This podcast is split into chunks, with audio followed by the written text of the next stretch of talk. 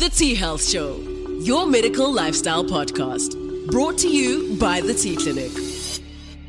Good morning. I'm Dr. Mark. This is the T Health Show. And in studio, we have, as always, Sister Elise van Art, one of our right hand people in the practice, Sister Helena Hamer, or Mitchell, actually, now. And we have Dante Ludati, one of our cohorts. It's um, the first episode for 2024. We 165 shows down the line. Yeah. Sure. So um, today we decided to talk a little bit about the importance of hormones, what they are, what they do, why we need them, and why they go out of balance. Am I correct? Yes. Yeah. Yeah. Okay. So, Dante, start us off. Okay. I think let's just jump straight in. Um, let's jump straight in. We we keep on hearing this word hormones, I and it's bandied around all over the place. It's, it's you know flavor of the week or the month. Um, but I would like to know, and I think a lot of people would like to know exactly what is a hormone. Explain the word hormone, what it does, why is it so important? Okay, so think about hormones as chemical messengers. And they are proteins, etc., etc., that are made by certain types of tissue, usually glands, and then they circulate in your bloodstream to other organs as well as tissue like the skin, the muscles, etc., etc. And they tell that tissue what to do and when to do it. So it's basically the way in which the body controls its systems. Now, without hormones, you cannot survive. You cannot live because there's no signaling for the body to do what it's supposed to do. Hormones are very powerful chemicals, so we need very, very little of them to elicit a reaction. And they are responsible for a couple of main functions. So, metabolism. Now, just to explain what metabolism is, metabolism is the sum total of all the chemical processes that happens in the body. So we can break them down into three big groups. It's number one, using the food that you have and extracting energy out of the food so that you can run cellular processes. So that's the one thing. The other one is to make proteins, make nucleotides, make peptides, etc., etc. And the third aspect of metabolism is eliminating, eliminating waste. So think about everything that you need to take in to give you energy, to make substances, and then to eliminate the substances. So that's the sum total of metabolism homeostasis, which is the internal balance of stuff, is the second thing that your hormones are responsible for. So, if the balance between cells, um, what's happening inside cells and what's happening outside of cells, and what's happening in your blood vessels and what's happening out of your blood vessels, if that goes out, it's it's a big stuff up. Okay, growth and development, sexual functioning, reproduction. And the ones that people forget is that your hormones are responsible for your sleep wake cycle. And it's something that we'll talk a lot about this year, I think, sleep. Yes. And then mood. Your hormones are responsible for those seven big functions, which is responsible for health, well being, and ultimately, you know, it's survival. So does that make does but now are they manufactured in different parts of the body, different hormones in different parts of the body? I do think we need to ask the question where's the control center of the hormones? Mm-hmm. And where does it go from there? So, if we look at that system, it's called the endocrine system. Okay. So, your endocrine system is made up of all the different tissues that produce hormones. So, these are glands, it, it can be the skin, plays a part, your nervous system, um, the neurons itself play a part in your endocrine system. Um, and the endocrine system is very complex because it, there's a connection between the nervous system itself. So think of your electrical wiring and then the glandular part. So it needs to connect somewhere. And that connects in the hypothalamus. So the hypothalamus is the part of the brain that's responsible for taking electrical messages and turning them into chemical messages. And your hypothalamus then uh, stimulate predominantly the pituitary gland. It can there's other glandular tissue that it can stimulate directly, but most of it happens through the pituitary gland. So I want to say that the pituitary gland, hypothalamus, adrenals, you know, adrenals. Sister Elise, you can explain a little bit more about the adrenals. Yeah, the adrenals is a little gland that sits on top of the kidney, and that controls our um, stress levels as well as sex hormones, etc., etc. Yeah, it's it's so you have an axis basically, hypothalamus at um, pituitary adrenal axis, and that's basically your control center, and that's where things often go wrong. And it's important to just reiterate that hormones doesn't mean sex hormones only. No, you know what, um, Helena, do you want to venture a guess about how many hormone scientists have um, discovered? Um, seven, eight. It's a little bit more than that. Yeah. Oh, 15. Yeah. About 50, I would say. Oh, and just to think of a few is your thyroid hormone. We don't think about that as a hormone in the layman's terms. People always think of testosterone, estrogen is your hormones. Does the thyroid manufacture one hormone, or is does it No, control- the thyroid is actually responsible. F- the thyroid process in itself has f- five different hormones directly. Okay. Um, I think one of the things that we need to remember is hormones are linked to one another. They work in cascades. So one hormone will stimulate the release of another hormone, of another hormone, of another hormone, giving you an end hormone like testosterone, for instance. If we um, if we ask the layman, and Elise, I, I think um, we've spoken about this before. Elena, if I if I ask a, a, a lady in the street, name hormones. I, let's talk about your hormones. What does she usually talk about? Um, she'll usually talk about um, menstruation, So estrogen. estrogen, progesterone. Yes, and that's what they think. uh, You Yeah. know, but so for women, it's menopause, estrogen, PMS. maybe PMS. progesterone. Mm. Okay, so if I ask a guy about hormones, what does he usually say? testosterone. No, he says my wife.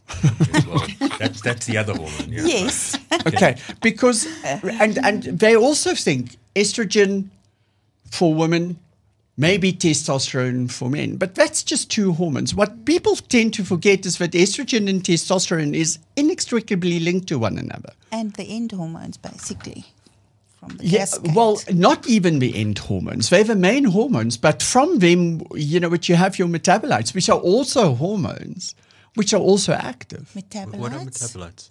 So the metabolites is you take testosterone and you metabolize it. In other words, you change it. Remember, I said metabolism means that you you produce stuff like hormones and peptides and proteins and all of those kind of stuff. So, um, if we look, for instance, just at the sex hormone cascade, just the sex hormone cascade. So, in other words, testosterone and estrogen follows the same pathway. You start with the hypothalamus releasing um, gonadotropic hormone. Okay? And that stimulates the pituitary gland. And the pituitary gland now releases follicle stimulating hormone and luteinizing hormone. And luteinizing hormone works on the ovaries and the testicles, and it produces testosterone.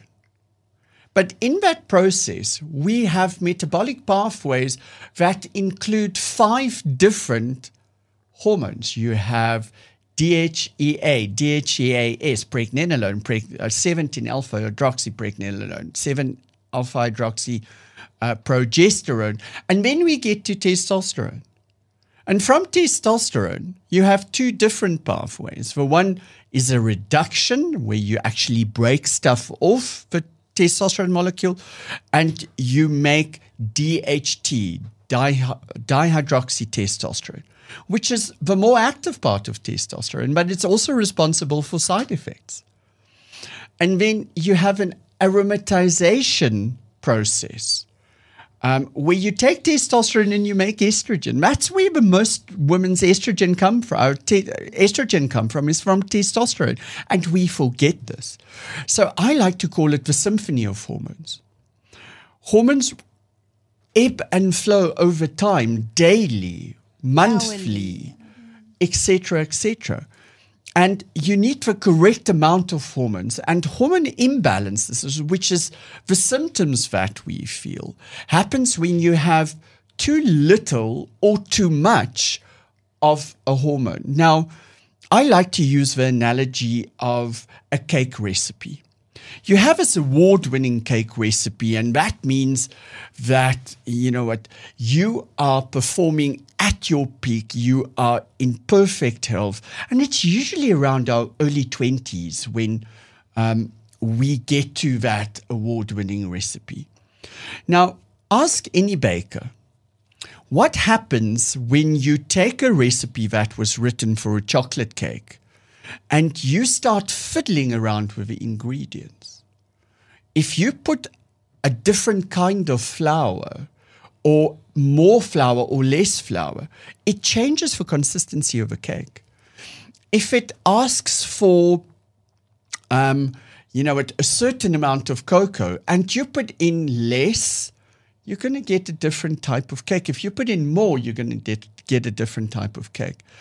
And that's the symphony of hormones. If they don't all play in tune at the correct point in time, the experience of a piece of music that you hear is distorted. Um, and so it is with, with health. If one of the hormones are out of balance, if it's not acting at the point where it's supposed to act, or if it's overacting or underacting, it leads to a cascade of different things and everything goes out of balance. But now you, you you mentioned earlier that they're all kind of interlinked. Um, so if I come to you and I say, well, I think my testosterone is out, and you know, could you do it? And and if as soon as surely as soon as you start fiddling with one of them, you're going to have to take into consideration all the other hormones. Uh, because it works in a cascade, Yeah. yes. You Absolutely. Need So adjust everything. I- It's I not a s- silver bullet. so it's not a it's not a straightforward process no, at all. no, it's not. No, Helena, you've been with us now for a year.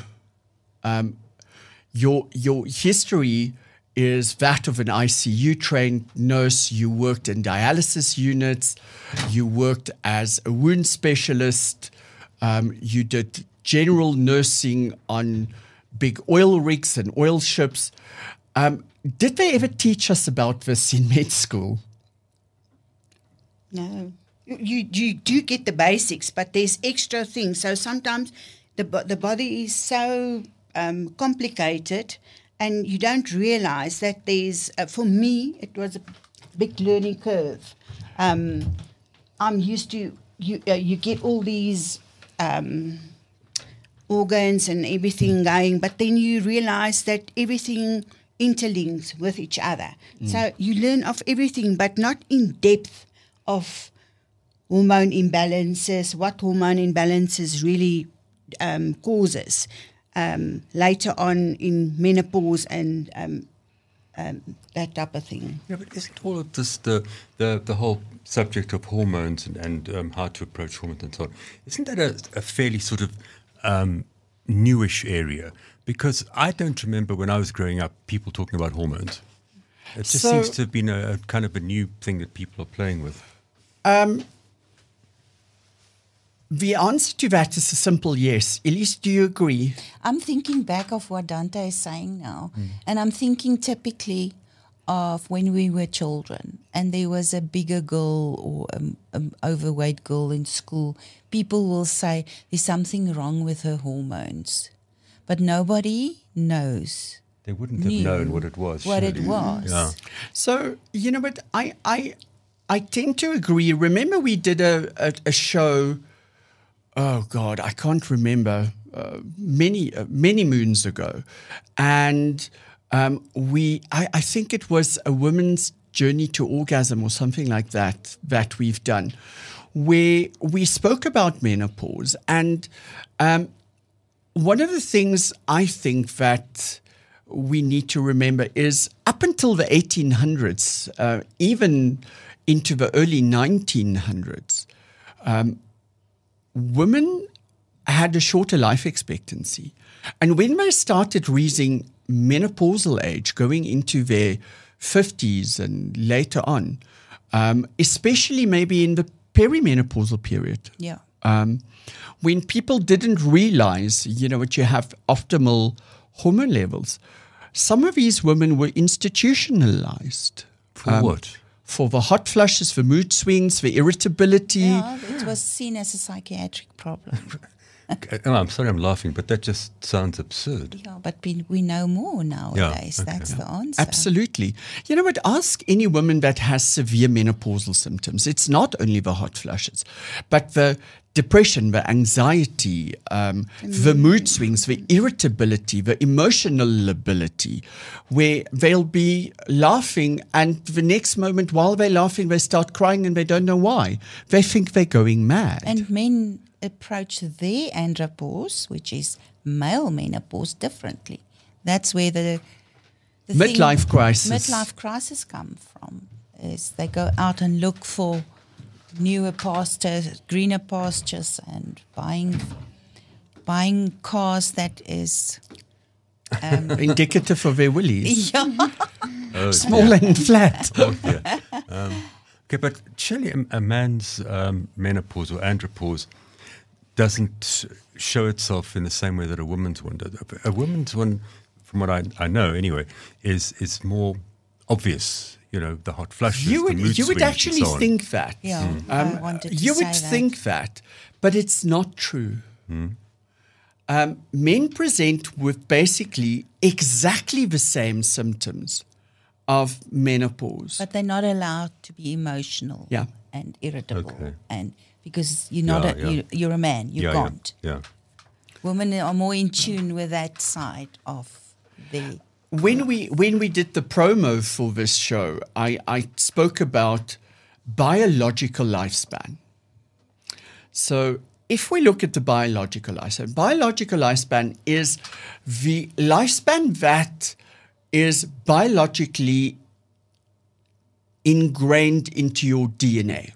So let's think about mammals, for instance. Um, we have dogs, big dogs, average lifespan, what, about 10 years? 10, 12, yeah. Um, smaller dogs, maybe a little bit longer, 14, 15 years. When you have cats, cats have a slightly longer lifespan.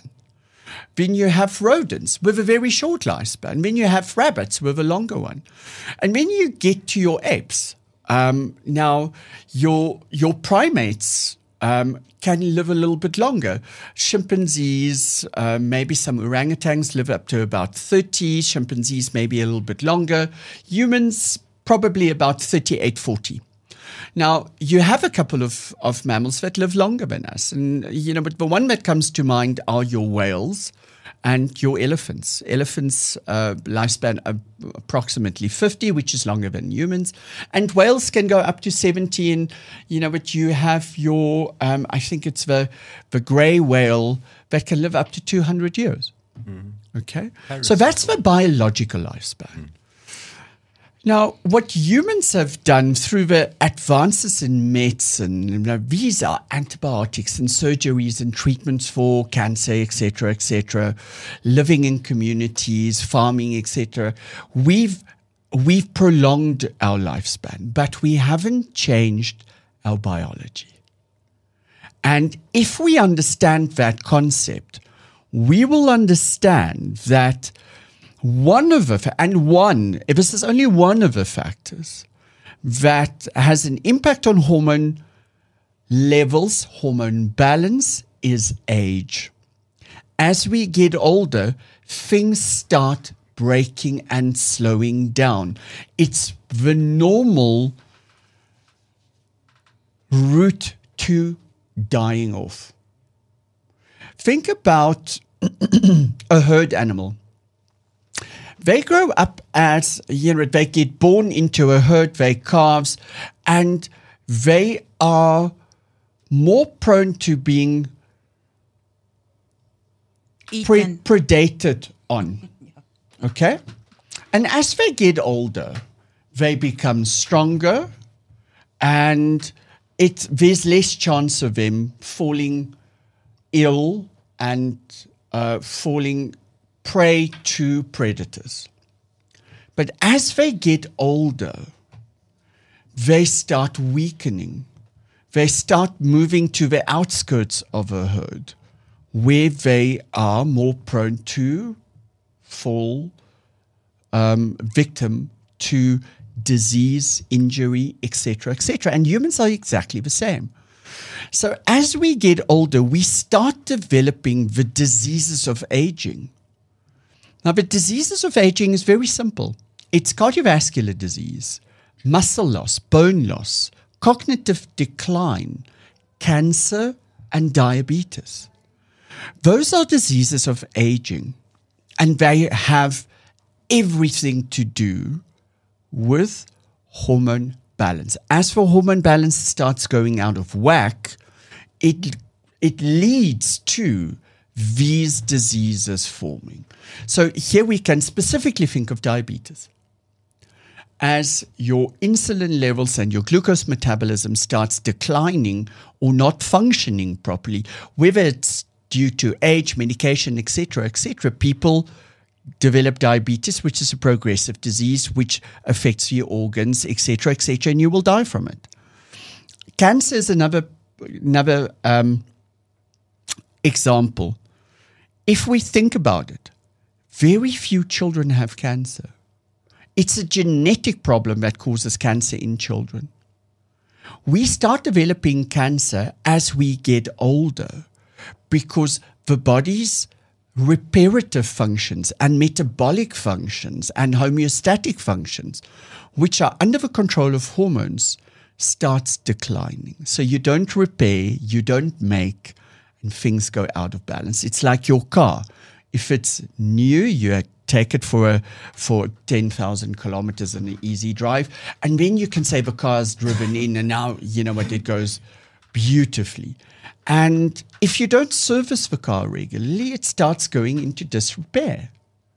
And the body is exactly the same. But now, um, if you say that that the diseases that you've mentioned are related to um, a loss of hormone, does that mean that you can reverse them if you supplement the hormones? Yes, absolutely. Absolutely. I, I don't want to say that you can reverse them completely, but you can definitely slow them down and you can definitely slow down the progression to disease. You improve your your life um, way of living. That's what also it makes just Lifestyle changes. lifestyle Yeah. Your living style, uh, um, yeah. So it just improves your your lifestyle ahead of you if you start balancing your hormones as well. Absolutely. Um, you know what? Dante, if think of your hormones as um, a series of dams. Okay, and they all work with negative feedback and positive reinforcement. So if we have a lot of something, the body is going to say, I have enough, stop making. So that's the negative feedback. So it stops. Um, so it's like um, when you have rain in the mountains and all that rain starts coming down the rivers and it goes into the first dam. Now, this dam starts filling up.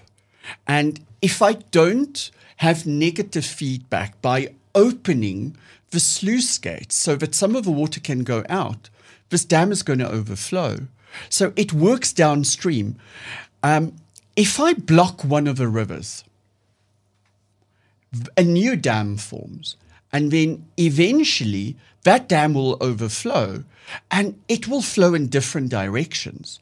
You might have, instead of a downhill towards the south, um, you might have um, a cascade now that um, the weakest point of the new formed dam is on the eastern side, and then the water flows down there, and you form a new river. So can you can you see what happens all the way downstream? Yeah, yeah.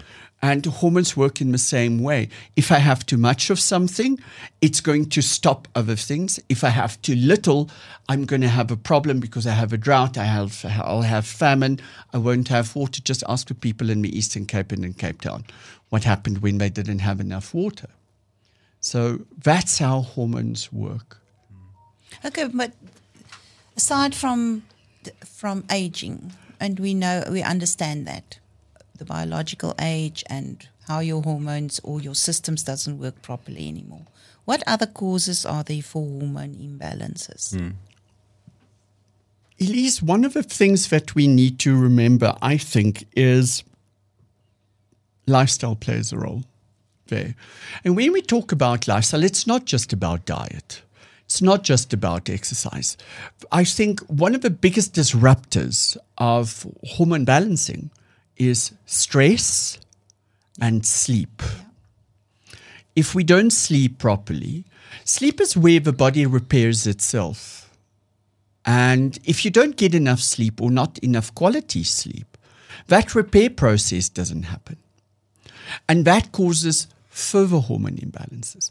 One of the other hormones that people sometimes might know about is the stress hormone called cortisol.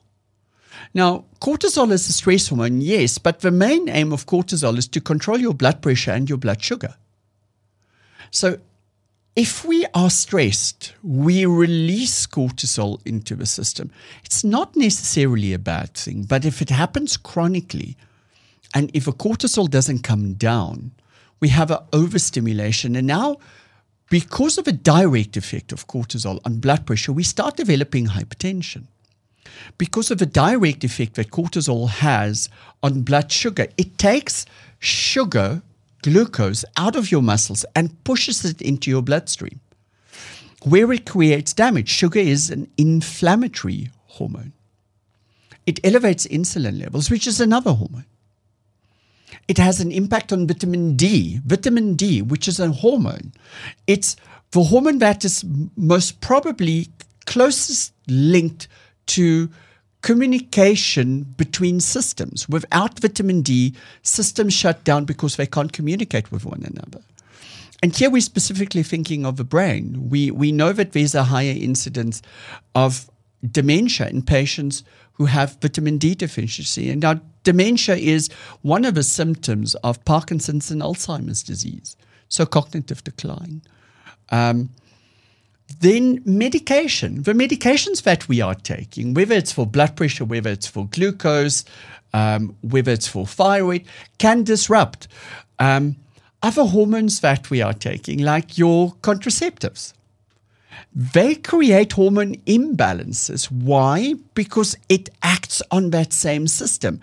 I'm giving you a hormone for free. The body says, okay, I have enough. I don't need to make. But then you don't switch off just that one hormone, you switch off the pathway of hormones.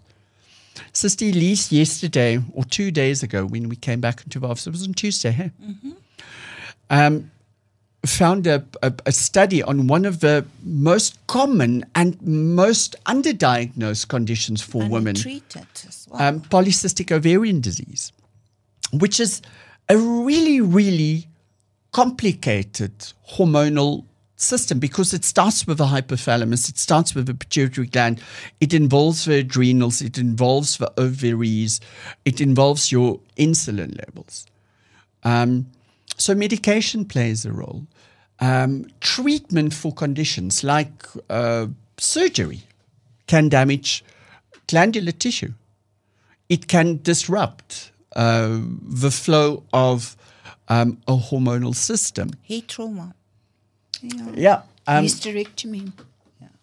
But I'm thinking about specific mm. t- trauma to the head. Mm. well, not only trauma to the head. Think about trauma to the kidneys. The adrenals mm, get damaged. I- I hear you, trauma, but I mean- trauma to the abdomen, where your liver gets impacted or your pancreas gets impacted.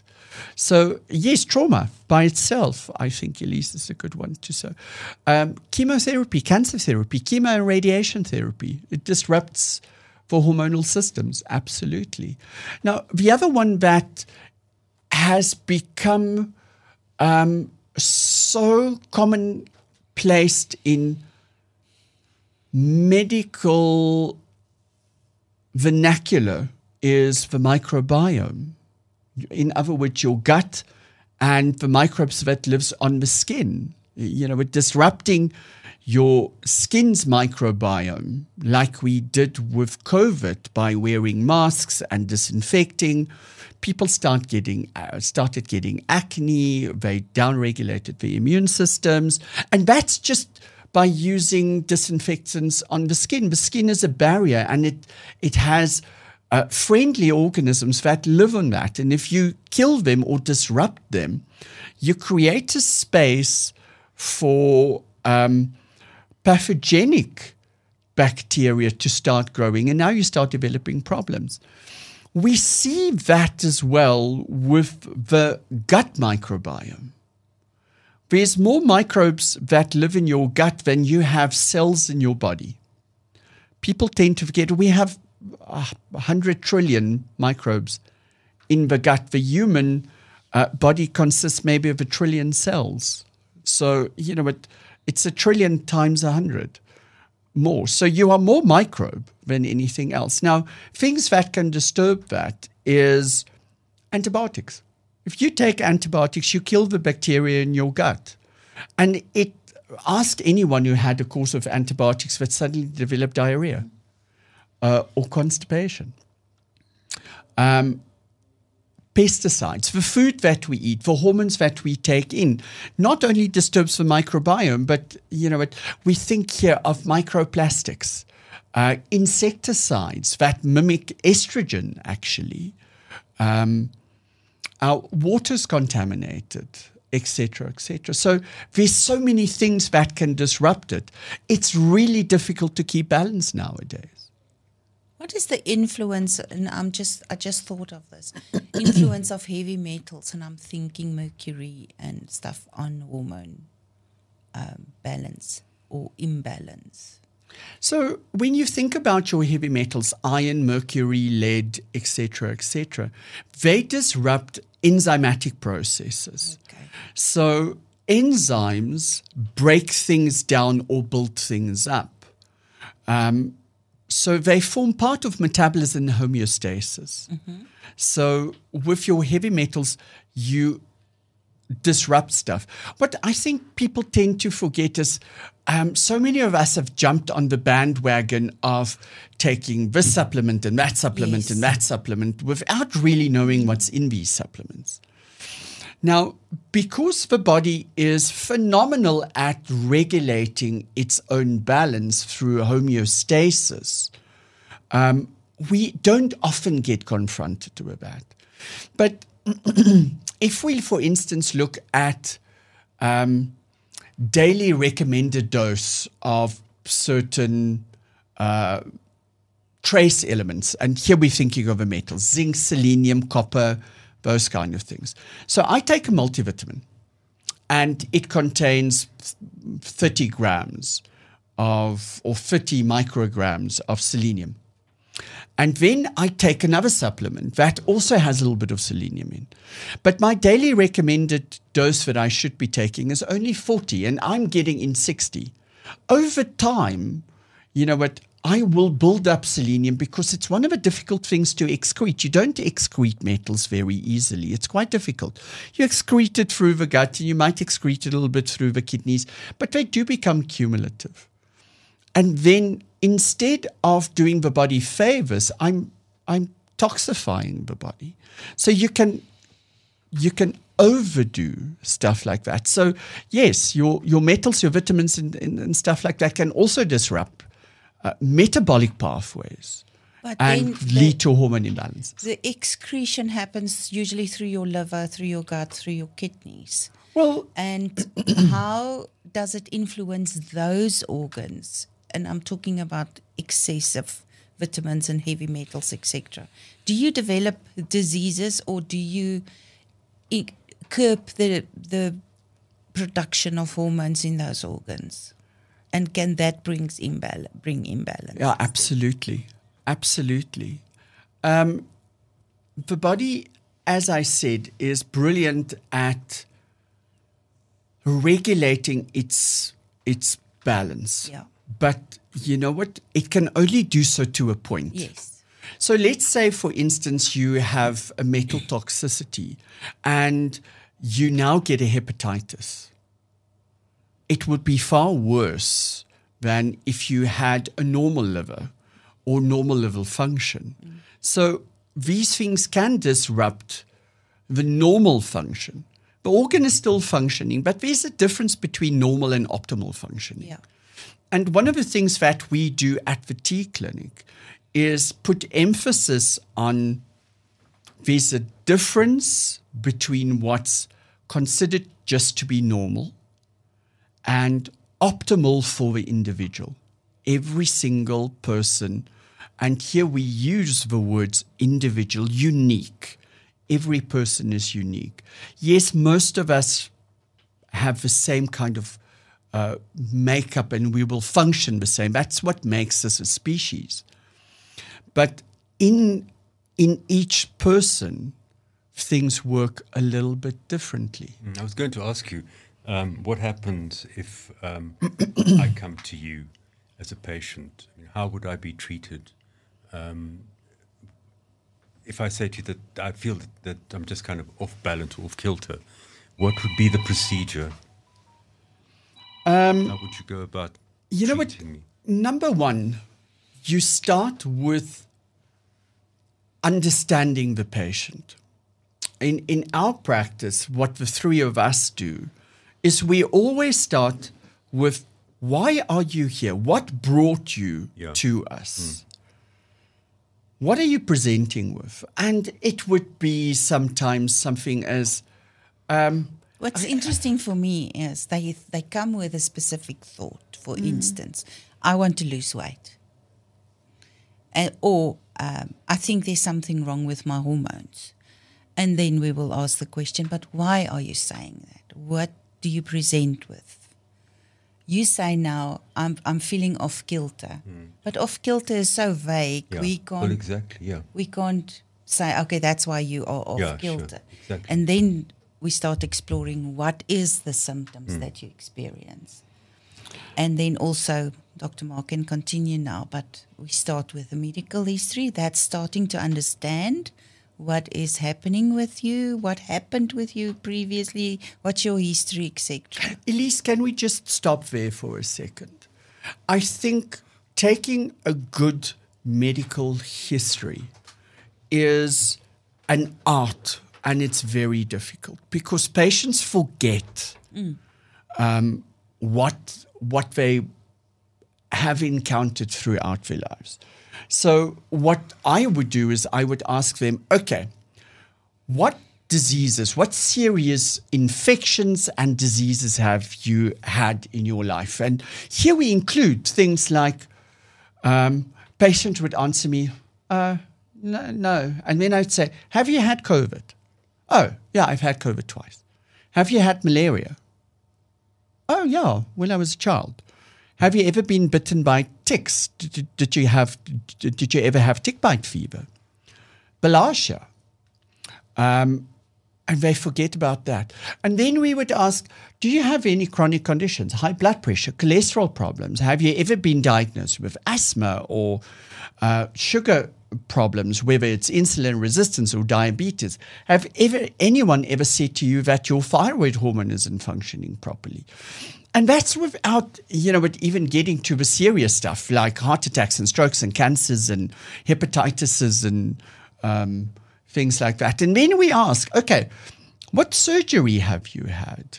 And why did you have a surgery? Um, oh my God. You know, but some people can't even remember what surgeries they've had. And then we go into a family history, which is incredibly important to us. Because if you have a family history of cardiovascular disease, um, we need to factor it in into your medical history. Are you do you have a predisposition to this? Is this a genetic condition or is it just a lifestyle condition?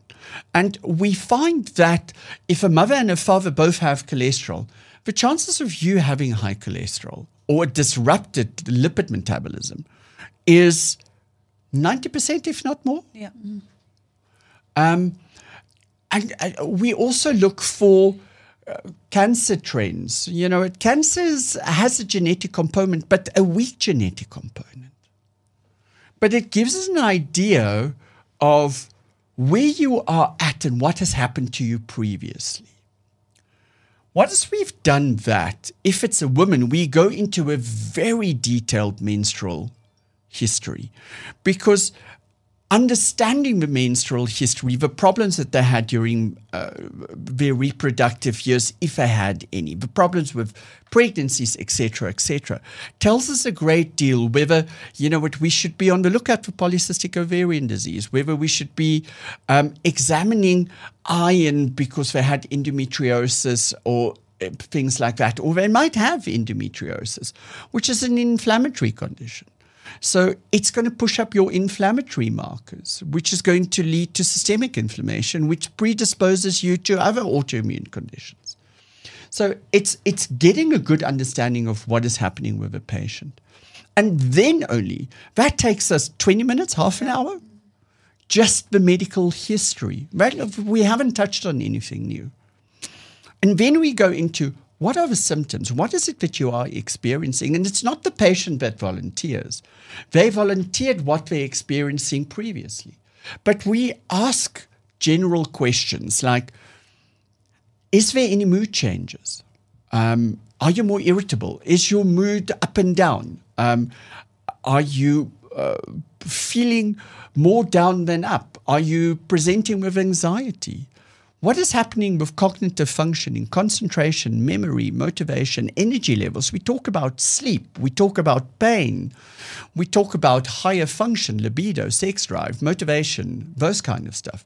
Weight, weight changes, weight changes, whether you're losing weight or gaining weight, is a sure indication that there's a metabolic uh, condition underlying. People forget that rapid weight loss, unexplained weight loss, is one of the biggest warning signs that you can have sexual dysfunction, whether it's my libido is not where it used to be, um, or I have vaginal dryness, or my erections aren't as strong as they used to be.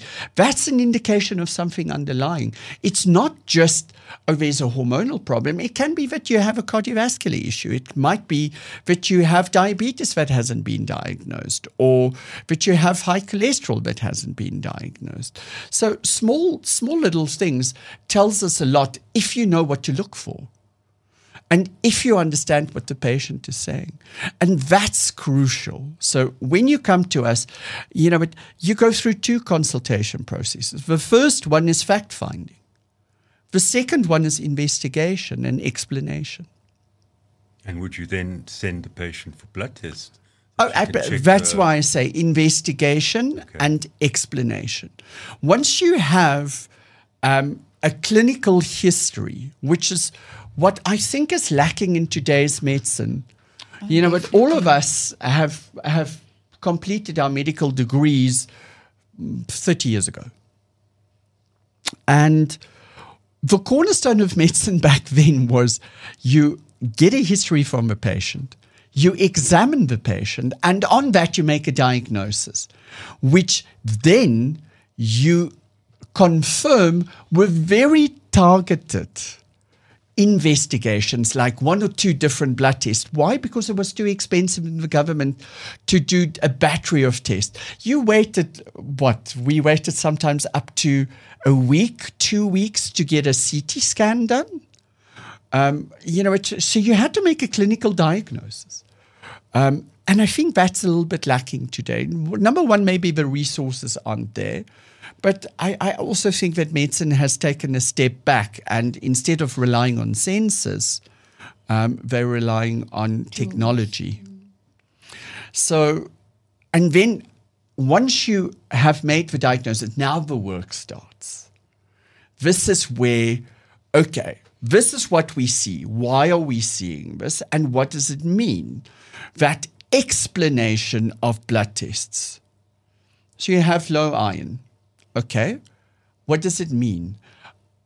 Where's the iron going? Why aren't you absorbing iron? Is it your diet that you're a vegan and not getting iron? Is it that you're not absorbing the iron, which points to a problem with the microbiome? Um, is it that you're losing iron? Oi, why are you losing iron? Are you bleeding somewhere? Is it from a polyp? Is it from a growth? Etc. Etc. And that will have a systemic effect. But you need to understand why something is happening before you can decide, okay, this is where we are, that's where we need to be, how are we going to get there? And that's incredibly important. Now, from, from what you've been saying, and then Sister Elise as well, um, am I right in saying that this is a, a long procedure? It's an ongoing procedure. It's not a consultation today. Thank you very much. I'm going to get whatever pills and I'll be okay. It's Absolutely. Eli, Eli, Elise, Elena, do you guys want to answer this question before I, do, weigh in? I do think typically any medical diagnosis is you get a pack of pills and you hmm. will be fine afterwards. Yeah, afterwards. exactly. Yes. That's. I think it's that's the conception. Let's Yeah, just let's yeah. just name it. That's Yeah. the conception. You go to the doctor. You have a cough or a cold. Yeah. He gives you medication. You get better. Unfortunately, with hormones, it doesn't work like that. Hmm. Yeah, that's Yeah. what I'm asking. Yeah. So it's it's definitely a journey, and once you start treating hormone imbalances, you can stop, but then you will go back to where you to your biological age. Can I put it in inverted commas? Then, Yeah. yeah, um, you will go back to where you started before you started with treatment. Okay. I mean, I know that, that it, it varies from person to person, but how quickly or how soon could I expect to see a change? It all depends on your mental state. Yeah.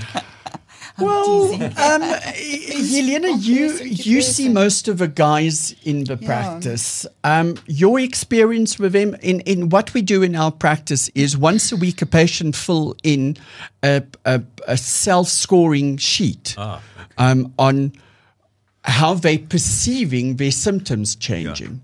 Um, when do you start seeing changes? Sometimes it in, and it depends on patient to patient. Not everyone is the same. Sometimes the, after the first time or first um, treatment, they say the next time when they come back, oh, there was a change, and then afterwards, sometimes four to six weeks, that will take for them to to really have a change. But then, if you if they start seeing changes, it's actually quite drastically that they start. You can see and you can experience their mood, their mental state, everything is starting to improve. So, four to six weeks, and even afterwards, after that as well, that they still keep on um, continue improving um, with with the treatment. Um, Elise, you are you are more on the female side in our practice. I'm just the one that dictates what you guys do. so um, with women, it's slightly different. Uh, yeah. it also depends on. Um, it's it's unique. It's individualized. I what I tell my patients is when they come in and we initiate treatment, week one, eh, don't really feel anything. Week two, uh, oh, mm, I'm not sure. I might be sleeping a little bit better. Usually after the third week, it's okay, maybe. And for the guys, and this is where I agree with you, around week four, they, when I ask them, okay, are you feeling any side effects? No. Can you feel a difference? Well, yes. You know what? My energy is better, my mood's better, I'm sleeping a little bit better. For the women, I usually find that um, the first thing that change is if they have menopausal symptoms, for instance. Um, that round about week three, week four, they start reporting uh, a decrease in the hot flushes, sometimes a little bit earlier. Yes. But on energy and mood, that takes a little bit longer. Yeah, am I only expecting um, real change around about week six to week eight? Um, remember, we are trying to balance hormone systems, and that's difficult. Um, I now need to take that cake recipe and rewrite it specifically to your taste, not according to your blood test. Your blood test gives us a very I, I want to say a very broad indication of where you are and where we need to be. Um, and this is what makes hormone treatment, and here I'm talking about all kinds of hormone treatments, whether it's vitamin D or thyroid or insulin or um, testosterone, estrogen, um, difficult is every single patient has a sweet spot that's different to the guy before. Yeah, that's what I'm Yeah, saying. no It's one's the individualized. And you need to find the sweet spot. So you need to be adaptable in your treatment. And this is why in our practice we get so many patients that are, for instance, on hormone replacement therapy, but not getting the results because they they're not able to adjust the dose. The work that we do in our practice, um, which is a specialized practice, and people need to understand this. It's a specialized practice. We're multidisciplinary. We we all in the medical field, but all of us come from a slightly different background. Um, my background is uh, gynecology. Sister Elise's background is um, surgery, urology, gynecology. Sister Elena's background is general as well as on the kidney side. So between the three of us, we have enough experience and most importantly, enough time to spend with a patient. You cannot do this as a single practitioner. You need a team around you um, because it's incredibly involved. It takes time. Every single patient is different. Every single patient's experience is different. And you need to be able to adjust your treatment protocol as you move along along the process because by giving testosterone I, I- I- in men i'm going to make more estrogen which is something that i need to manage i'm going to have an impact on my iron profile uh, which is going to have an impact on my thyroid which is going to have an impact on something else. So you constantly need to be in contact with the patient. The patient needs to be adherent. In other words, the patient needs to be involved in the decision making process. This is where it differs from a cough or a cold. But here's your antibiotics, go home, get better. It doesn't work like that when it comes to hormone balancing. Um, if we look at simple things like blood pressure control. We can put a patient on a on a, a blood pressure tablet, but we don't get the result. Now we need to add another tablet. And usually it's a combination, but the patient still doesn't get the result. So suddenly we add a third one and the blood pressure goes too low. Now we have to start all over again. Um, same happens with cholesterol. So cholesterol is necessary. We, we need cholesterol. It's not the killer that we thought it used to be. It's essential, but we have to have healthy cholesterol. Now, to get healthy cholesterol is difficult. It's lifestyle changes, it's exercise, it's diet, it's sleep, it's management of stress, it's medication, it's hormone balancing because all most of your hormones, all your steroid hormones basically come from cholesterol. So if you don't have healthy cholesterol, you're not going to make healthy hormones. So it's very difficult work and it's very intricate. Okay. Um, do you have any stories, any sort of nice stories to share about a patient really having gone through a major change from when they saw you? Start with. Oh, there's so many. Um, usually, and I'm going to generalize now, and I see this with m- basically men, males coming in, is this bombastic kind of type of personality, and you know, um, they the world is on their shoulders, etc., etc., depressed, anxious, and what can you actually do for me, and and so on, and then how the personality changes when we So they're quite aggressive to start with, and they don't have much faith in what they Exactly, yeah. And then um, how they change and how good they feel and how they're so thankful of what we've done for them and with the females as well. Usually the females are the ones that comes in as very despondent, been to 10 different doctors, nobody could help them.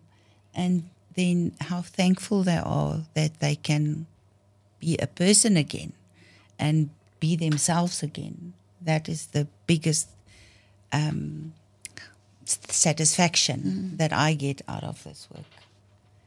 And weight changes is massive when we start balancing metabolic disease or uh, treating, Treating the metabolic, disease. Um, Helena, you saw a couple of big changes Oh, yes. in our patients. Yes, I do. You know, the, especially also the, the world's not on their shoulders anymore. It's not, it's di- it's like two different person. The first day they walk in there, they're all up in arms and all, even personal, personal personalities, like how their per- personalities change. And they really do change. And even um, the younger patients as well, that's also, nobody talks or they come in and shy and um, not communicate. And after a while, they are these communicative, talkative people, Yeah. and they go out out there. It was It's- um, they open themselves. It was very interesting for me when I started the T Clinic many years ago. Um, that the th- I I always asked the guys uh, to after a couple of weeks bring their partners, their spouses, their girlfriends in um, with them for a follow up consultation. And the first thing that I would ask is I would ask the partner, Have you noticed any change? And 90% of the women said, He's a nicer guy to be around. He's not kicking the dog. He's not screaming at the kids. He's not irritable. And it's just because we balance testosterone and estrogen for these guys. Um, they're sleeping better, which makes them less irritable, less anxious on the women's side, it's um, thank you, you've given me my life back. I'm not crying at everything. I'm not snapping at my children. I don't know who that person was, um, but people at work um, are liking me again. They um, coming to my office. Um, they're communicating. I have my sex life back. Um, I'm losing the weight. I cannot tell you how many women sit in our practice with such anxiety around their bodies. Um, and then they might, you know, carry three or four kilograms, but to them it's tremendous. Um, so for me, that's that's a big thing. What what was quite noticeable. Um, our practice is set out in a way that when I open my office door, there's um, uh, a kind of desk in front of me where we explain to patients uh, how to use a medication, etc., etc. And during December, I walked out of my office a couple of times, and people would stop what they were doing and say, I just want to thank you because you've changed my life. And I mean, I look at them and, but uh, you know what, what, what have we done? Said, you know what, I, I feel so much better. Um, Simpiwe has walked back into the studio. Uh, she's giving me the finger this time, not the lasso. What happened to you? You're rude. You, yeah, you, me, Dr. Mark. okay. After I gave you a compliment. So, um, if we look at, at hormones, we need to understand what they are. Um, they're chemical messengers, they're essential for life, they control literally every function that you have in your body.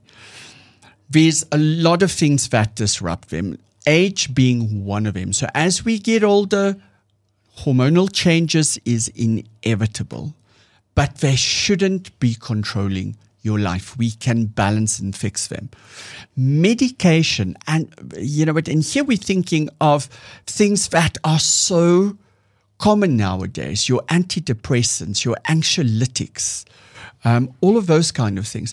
The supplementation that we are taking, melatonin, vitamin D, um, DHEA, those kind of stuff that you get over the counter, they have an impact on hormone balancing. The symptoms that we need to look out for is quite simple.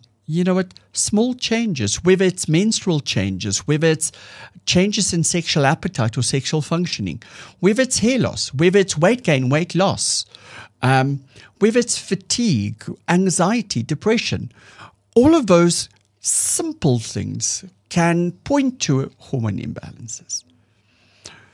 These are difficult conditions to treat, and you re- actually need to go to the right person. Your GP, most probably the first port of call.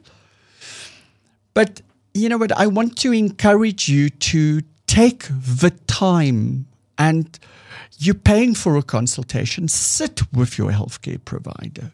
Let him explain to you in terms that you understand about what is happening with you. Not, are you getting older? It's normal, or you're going into menopause. You need to understand the condition. You need to understand what would happen to you if you don't treat the condition, which is leading to heart attacks and strokes and cancers and diabetes and weight gain and cognitive decline and bone loss. If you don't treat your hormones, you will get worse. Um, what is the way? What are the different ways in which way I can treat this? Um, what what are the side effects of treating it? Because we need to understand that, and then please take control. Um, not only do you need to empower yourself with knowledge, but you need to ask questions and you need to be involved. If things are not working the way that you thought they would, go back and speak to your practitioner. Yes, I'm still not feeling the way that I used to feel. Can we try something else? What are the options? And if you run into a brick wall, please go and find someone else. Okay, so simply where we need to wrap up. Okay. So if you want to know more a little bit about hormones, or if you have questions about hormone balancing, hormone imbalances, diseases like diabetes, metabolic disease, cholesterol, weight gain, polycystic ovarian disease, etc., etc. Contact us at the T Clinic. We're here in Bryanston, Johannesburg, but we consult with patients telephonically, internationally, as well as all over South Africa.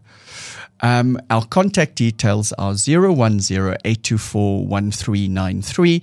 You can reach us on social media. Just look for the T Clinic, and um, my rooms will be open to giving you some information and maybe a consultation if you want one.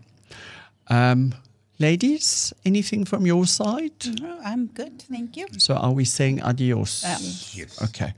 Until next week, where we are talking about good and bad calories. Um, most of us gained a couple of kilograms over the holiday season. I did not. Um, but I did lose muscle. Um, neither did Helena. We we actually had a wager at the office, and um, no one won. So um, we'll be talking about um, how do we get rid of the the holiday weight. What is it that we can do? And until then, we wish you all the best in health. That was the T Health Show, empowering you with knowledge. Download all previous episodes on your favorite podcast platform. The T Health Show is brought to you by T Clinic.